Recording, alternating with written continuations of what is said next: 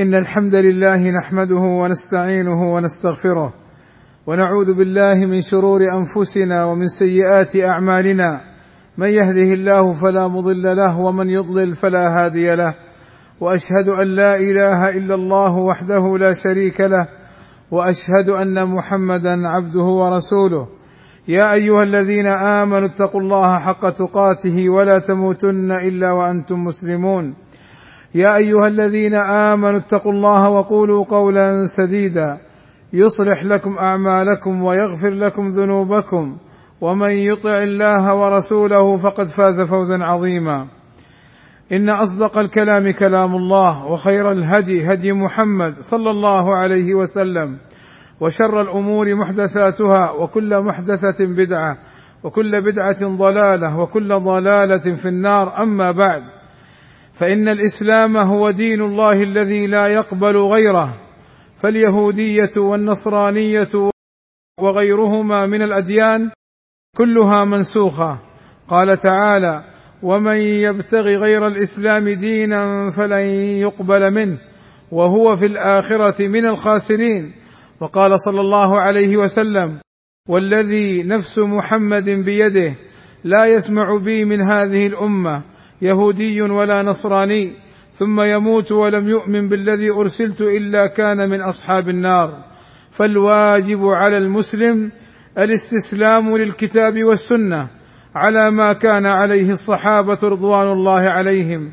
قال تعالى ومن يشاقق الرسول من بعد ما تبين له الهدى ويتبع غير سبيل المؤمنين أي غير طريقة الصحابة ويتبع غير سبيل المؤمنين.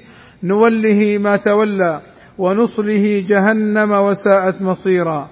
وقال صلى الله عليه وسلم تركت فيكم أمرين لن تضلوا ما ان تمسكتم بهما كتاب الله وسنتي. ومن تعظيم الشرع الرجوع لما كان عليه الصحابة رضوان الله عليهم. قال صلى الله عليه وسلم عليكم بسنتي وسنة الخلفاء الراشدين المهديين من بعدي تمسكوا بها. وهذا من تعظيم الوحي لأنه حق من الله سبحانه وتعالى. لا يأتيه الباطل من بين يديه ولا من خلفه. تنزيل من حكيم حميد. وإن الواجب على كل مسلم ومسلمة تعظيم الشرع والدين والانقياد لأوامر الله ورسوله صلى الله عليه وسلم والتسليم لها بلا تردد أو معارضة أو عدم رغبة. قال الله عز وجل فلا وربك فلا وربك لا يؤمنون حتى يحكموك فيما شجر بينهم ثم لا يجدوا في أنفسهم حرجا مما قضيت ويسلموا تسليما. وقال سبحانه وما كان لمؤمن ولا مؤمنة إذا قضى الله ورسوله أمرا أن يكون لهم الخيرة من أمرهم ومن يعص الله ورسوله فقد ضل ضلالا مبينا. وقال صلى الله عليه وسلم إذا نهيتكم عن شيء فاجتنبوه وإذا أمرتكم بأمر فأتوا منه ما استطعتم. وتعظيم الشرع والدين يعني الاستسلام لأوامره واجتناب نواهيه والرضا بشرع الله والمحبة له وعدم معارضته وعدم الرغبة في غيره أو تفضيل غيره عليه لأن هذا الدين هو الحق المنزل من عند الله والذي أمرنا به ونهينا عن مخالفته. ومن تعظيم الدين تعظيم سنة النبي صلى الله عليه وسلم لأنها وحي من الله والاقتداء بها واجب. وقد جعل الله الهداية في طاعة الرسول صلى الله عليه وسلم وإن تطيعوه تهتدوا. وأمرنا بالرجوع إليه صلى الله عليه وسلم عند التنازع والاختلاف. فإن تنازعتم في شيء فردوه إلى الله والرسول. إن كنتم تؤمنون بالله واليوم الآخر. وجعل الفوز العظيم في طاعته صلى الله عليه وسلم. ومن يطع الله ورسوله فقد فاز فوزا عظيما وتوعد سبحانه وتعالى على مخالفة أمر النبي صلى الله عليه وسلم. قال عز وجل فليحذر الذين يخالفون عن أمره أن تصيبهم فتنة أو يصيبهم عذاب أليم. والله أسأل لي ولكم التوفيق والسداد وأن يغفر لنا الذنوب والآثام. إنه سميع مجيب الدعاء. الحمد لله رب العالمين والصلاة والسلام على المبعوث رحمة للعالمين وعلى آله وصحبه أجمعين عباد الله.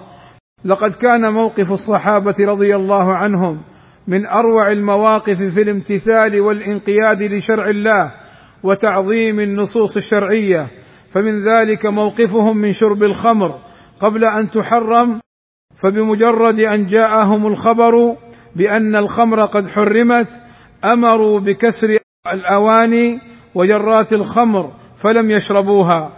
وكذا لما حث النبي صلى الله عليه وسلم على كتابة الوصية بقوله ما حق امرئ مسلم؟